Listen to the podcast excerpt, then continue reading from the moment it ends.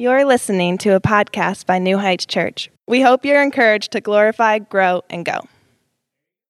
It's so good to be here with you. Uh, I uh, this is think the third time I've stayed in West Virginia. The first time was very memorable. Um, we had a travel trailer of five kids, and we'd we'd haul them for like five summers all over the eastern part of the United States, all the way out to Mount Rushmore, down to Birmingham, Alabama. But one night we camped not far from here, I think over near Charleston, and uh, we had our dog with us. And you may not know what a a, a Walker Hound is, but uh, it's a West Virginia bred dog. And we had a Walker Hound. I didn't have it because I was a hunter. I just had it because someone in our church, a young lady, had it and she couldn't keep him. So we adopted Dory. And uh, we were staying at this campground.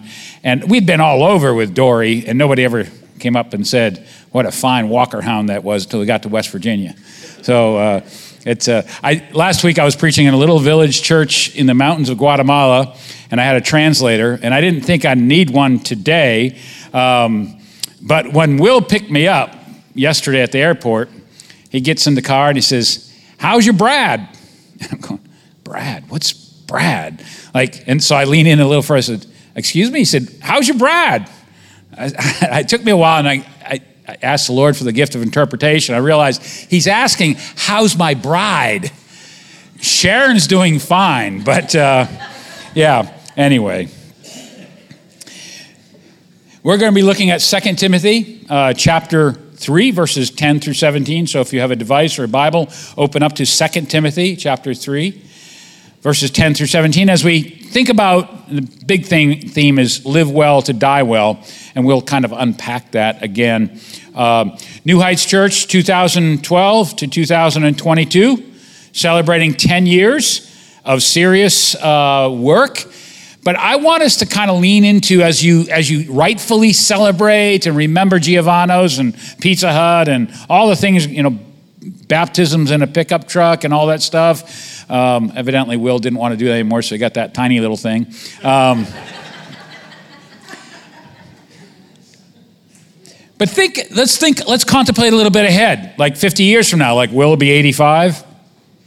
What will New Heights' trajectory and health be? And here's the big question as we think about um, living well to die well. Here's, here's the big thought question What kind of people cause the church to flourish after they're gone?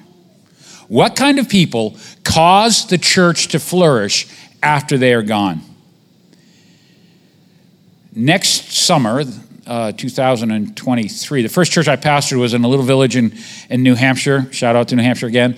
yep. Um, uh, it will be celebrating next year its 200th birthday.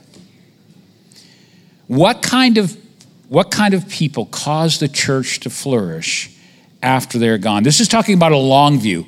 What will be the legacy you leave at New Heights 100 years from now?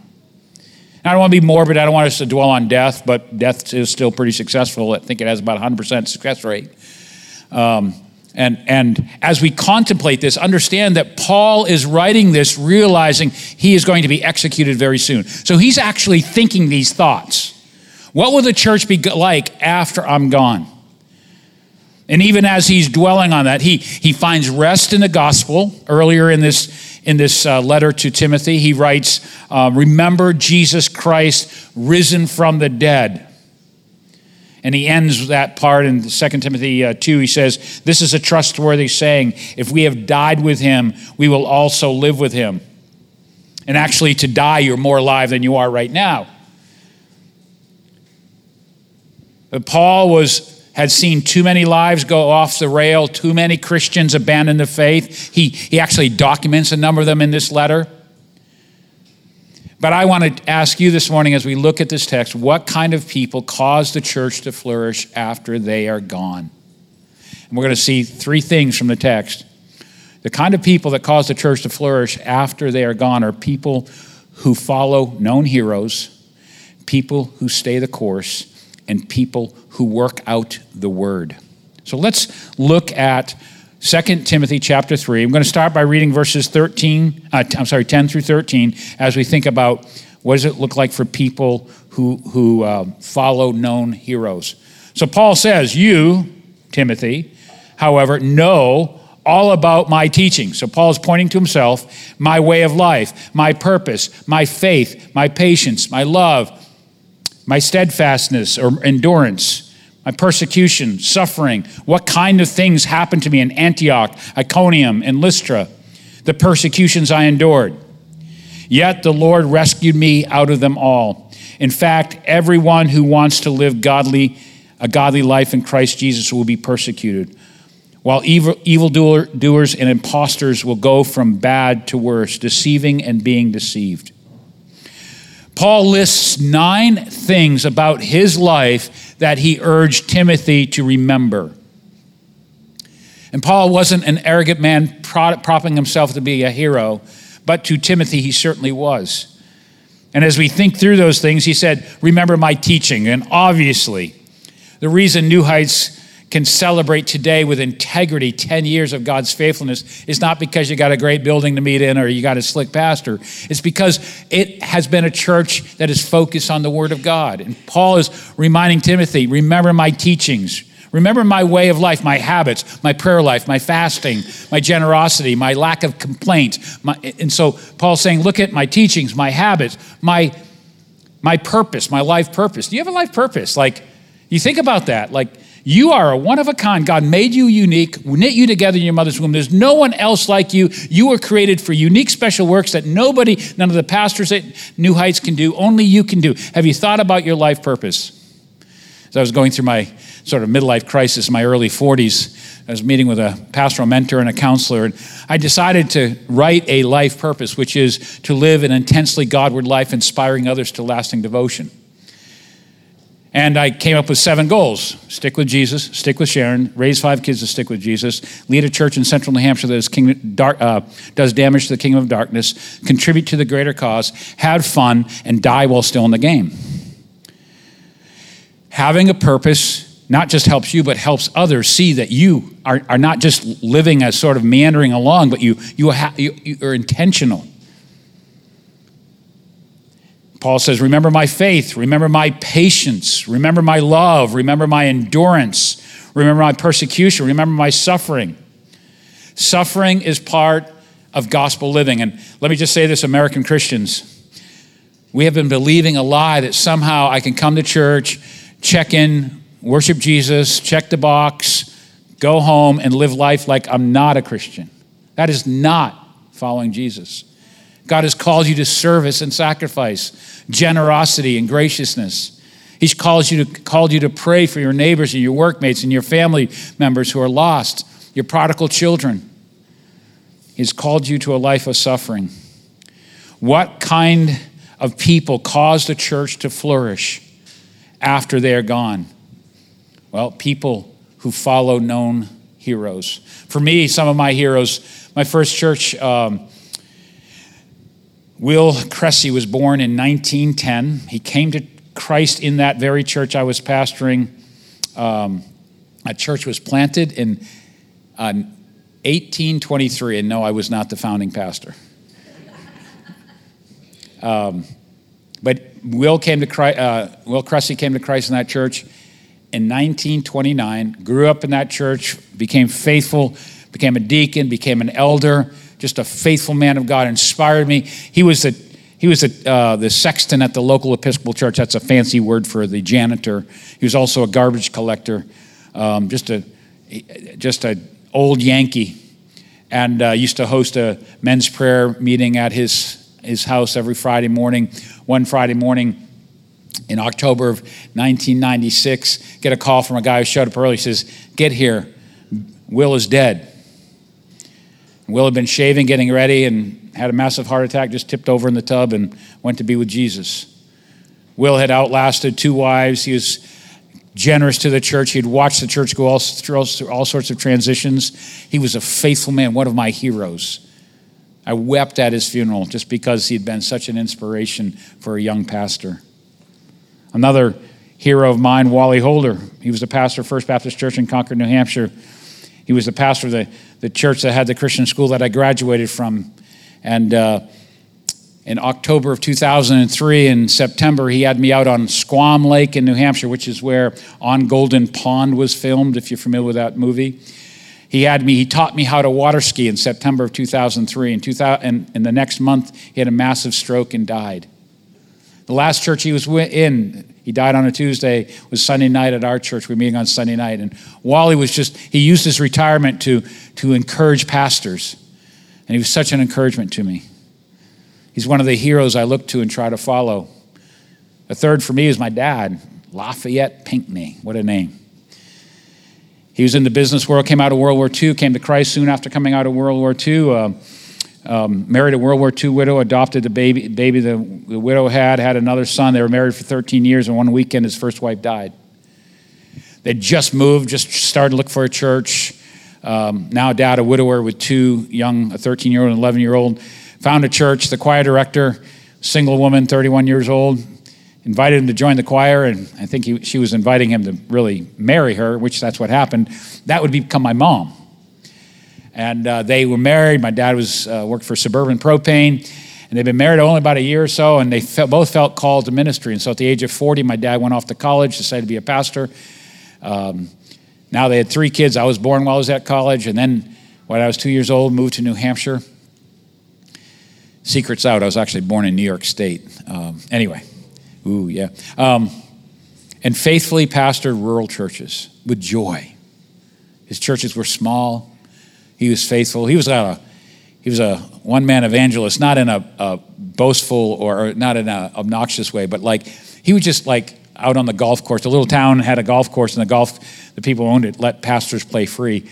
And uh, Dad loved to play golf, and uh, I think it's a, I don't like it. I think it's a waste of a cow field. But um, he he would he would partner up with people and he, he'd start telling the story. He said, you know, the best thing that ever happened to me is when I got out of the war, I was empty on the inside.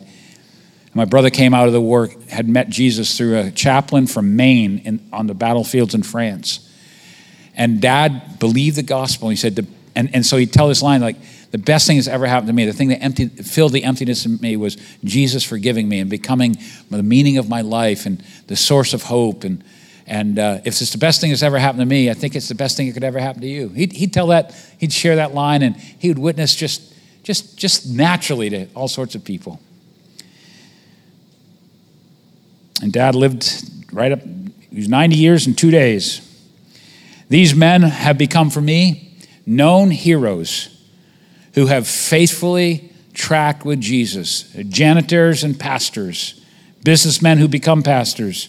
By the way, most of you are not called to be pastors. Jesus wouldn't want you to be a pastor. He wants you to be where you are. You're called where you are. And why is this important? Because there's all sorts of imposters and deceivers out there. Paul wrote it here at the end in verse 13 while evildoers and imposters will go from bad to worse, deceiving and being deceived. There are all sorts of false messages out there saying that Christianity is about you. God wants you to be happy. You know, it's all about your success. Well, you know, Jesus has a greater plan for you than for you to be successful and happy. He wants you to be whole and joyful in Him. He wants you to see the eternal plan He has for you. Do not fear, little flock, as the Father's intention to give you His kingdom. That's why you can be so generous, radically generous here, because He's going to give you His kingdom. Anyway, what kind of people cause the church to flourish when they are gone? People who follow known leaders or known heroes and Paul's urging Timothy to follow him. And I just urge you to find heroes who have stuck it out, who've not been led astray by impostors or deceivers, who've been faithful to the word, who have a purpose in life, who've endured suffering. A second thought here is the kind of people that cause the church to flourish after they're gone are people who stay the course. People who stay the course. Just want to read verse 14.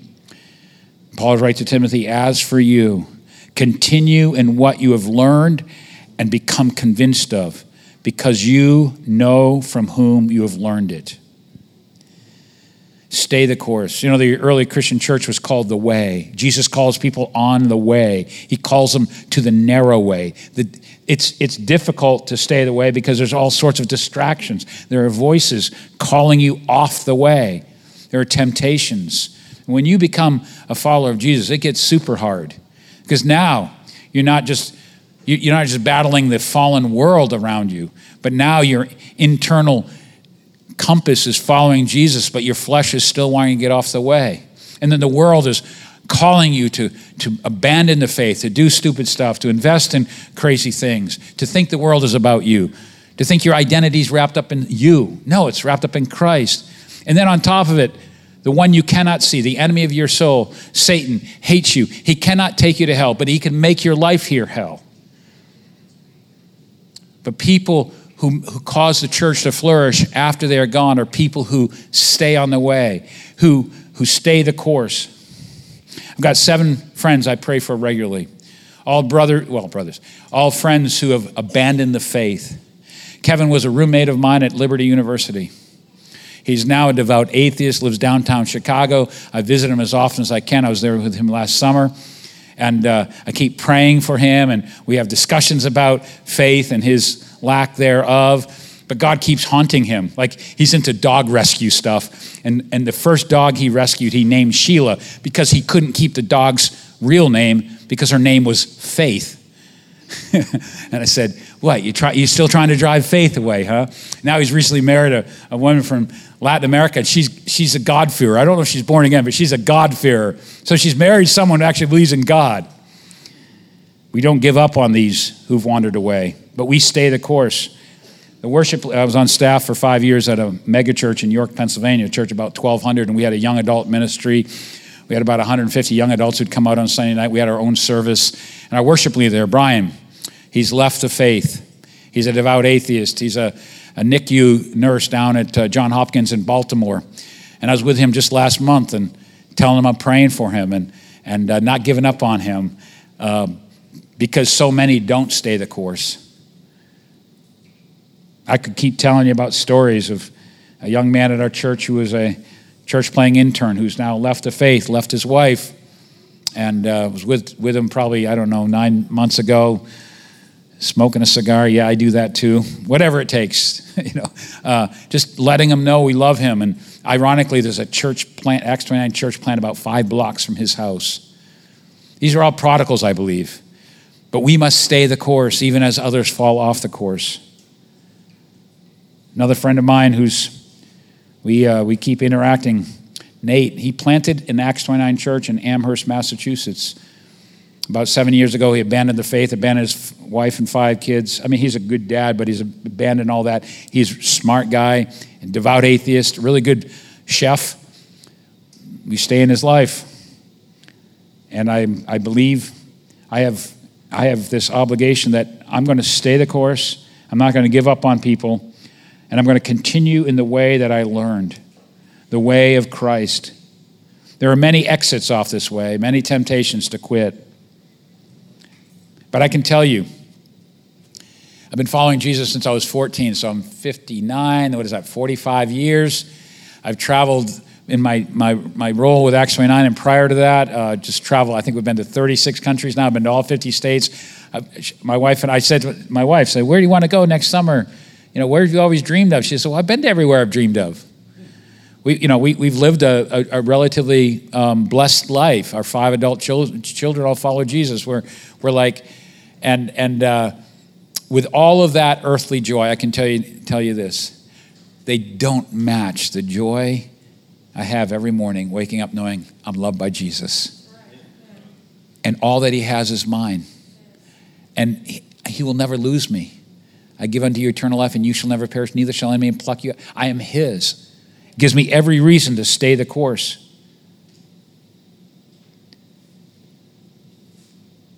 You see, those who live well die well, and they affect the future. And we don't have to do it like, like we, we are uh, people sort of weaned on pickle juice. I mean, we can actually be happy people. Why? Because all that we have in Christ is given to us. A verse that Jesus gave me at the beginning of the pandemic, which was hard on everybody. Pastors had especially difficult time because it brought, brought into the church all sorts of division and conflict. And uh, Colossians 1.11 came, became very real to me. It says, being strengthened with all power according to his glorious might. So it's not something I can self generate. This isn't like self helps. This is like only God helps being strengthened with all power according to his glorious might, so that we may have great endurance and patience. And then the line goes, with joy. We don't just need to endure and have patience with people and be ugly about it. We can do it with joy because of His divine power. So we preach to ourselves the gospel over and over and over again. If you're lost, you need to hear the best news that God loves you, Christ died for you, and wants to make your life new, not just now, but for eternity. But if you're found, you need to know that in the midst of your struggles, Christ died for you. He loves you. He's with you. He will not lose you. Everything He has is yours. It's still the best news today for all of us. We must preach this to ourselves because life will get hard.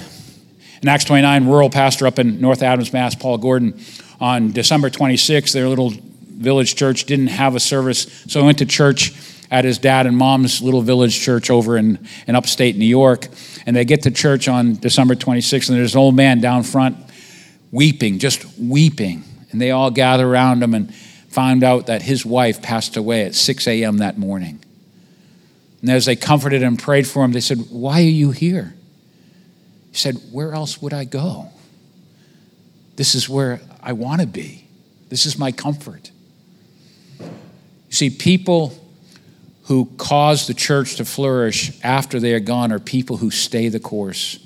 And, and listen, we all need course corrections. Sometimes when I'm doubting and I'm not, I'm a C student, I'm not that smart. You know, and when, when some of my smart atheist friends throw me curveballs or I'm wrestling with my own internal doubts, the Bible says, be patient with those who doubt. I, I look to like Gavin Ortlund. He has a, a YouTube channel called Truth Unites. He's a really smart dude, a PhD, and he, his goal is to really, he, he, just, he just helps us think critically about why we believe. And I'll watch his 20 minute videos and it like helps me. You see, to stay the course takes work. By nature, like your car, our lives are out of alignment and always being pulled one side to the other. We must work to stay the course. And if you do that, you will be a person who causes the church to flourish after you are gone. And finally, people who cause the church to flourish after they're gone are people who work out the word, who work out the word. I'm going to read verses 15 through 17 of 2 Timothy chapter 3. And how from infancy you have known the Holy Scriptures which are able to make you wise for salvation through faith in Christ Jesus. All scripture is God breathed and is useful for teaching, rebuking, correcting, and training in righteousness, so that the servant of God may be thoroughly equipped for every good work. Very familiar verses, and, and, and, and, and this is a little marriage tip. Don't let familiarity cause boredom okay? It's true with the word of god as well. When you're familiar with a verse don't let it you don't get bored with that verse. Think more about it. Because this verse is quoted often to say this is why we believe the word of god is authoritative and inspired. But but that's not all it's saying. It's saying the reason we believe it is so we can work it out. It ends there by saying uh, that the man of god or servant of god may be thoroughly equipped for every good work. The word of god is meant to cause us to live like god that's what godliness is, is to be many gods, to be like our Father in heaven. That if God were to go to your office or live on, in, your, in your neighborhood or be part of your family, your dysfunctional family, don't tell me it's not dysfunctional. We all come from dysfunctional families. That God has put you there to be godlike. How do you do that? It's, it's because you work out the word. It starts with the gospel. That's how Paul says here that you from infancy have known the Holy Scriptures, which are able to make you wise for salvation. This is where it begins. This is our foundation. It gives us wisdom towards why we believe in Jesus. This is it's it's it's it's why we live a different way. It's why we live with belief and hope and we adjust our lives to the word of God. We work it out because God is our source. His word is our source. And as we work it out, as we live it out, we become, it, it shapes how we live. And, and here Paul lists it out. He says, The word of God is profitable for do, uh, doctrine or teaching, reproof, for uh, correction, for training. I can remember the sermon, Jay Adams. He was a Presbyterian um, professor at Westminster Seminary at one point, and uh, a, a, biblical counselor, wrote a number of books. And I can remember a sermon he preached 40 years ago on this. It was, it's just been so transformative. This is what the Word of God does it sets the standard. So it says, Dave, love your wife as Christ loves the church. That's training. The Word of God is good for training. It rebukes. It says, Dave, you're being selfish and impatient with Sharon. It rebukes me. It corrects it, it rebukes me, but it doesn't leave me down. Then it corrects me. It says, okay, Dave, to love Sharon, this is what you need to do. You need to be giving and generous and know her love language and spend time with her. Sharon, one of her love languages is quality time. So when I get home tonight, tomorrow morning, we get up and we're spending the day on the coast of Maine because I've been away so much. And we're just gonna, I'm gonna dote on her and listen to her and really work on listening to her. Uh, you know guys are so distracting. Look, there's a squirrel. You know, it's like. but the word of God not just sets the standard, love your wife, and doesn't just rebuke me, but and correct me, but then it trains me. It says, okay, this is how you can improve at being a husband. And after 34 years, I think I'm getting better, you know, because the Word of God keeps training us. This is how practical the Word of God is. And people who cause the church to flourish after they are gone are people who work out the Word, who put it into practice. Work it out because it is what you were made for. You were made to be alive in Christ. You were made to walk this course. You were made to follow the people who have walked before you in the scriptures. And so, people who cause the church to flourish after they are gone are people who not only follow known heroes and stay the course, but they work out the word. Want to end with a verse that Paul ends with in 2 uh, Timothy, towards the end, 2 Timothy 4 4. I think we have up on the screen. Jesus will someday appear. Jesus will someday judge the living and the dead when he appears to set up his kingdom. Now, we often think of that and go, oh, we get all scared. No, no, no, no, no, no, no, no, no. Think of, think of this and what it means for you. Because Jesus, if Jesus took all our judgment on the cross, what this means is Jesus tells this story. If you even give a glass of cold water to a child, it will be remembered in the judgment. Because most of what you do for Jesus, most of the serving, the generosity, the kindness, the patience, the holding back from beeping on the horn of, from, from the, the crazy person driving ahead of you. We do that in New England. I don't know if you do that in West Virginia. Yeah. Um, when you, all those things, the Lord will remember and reward.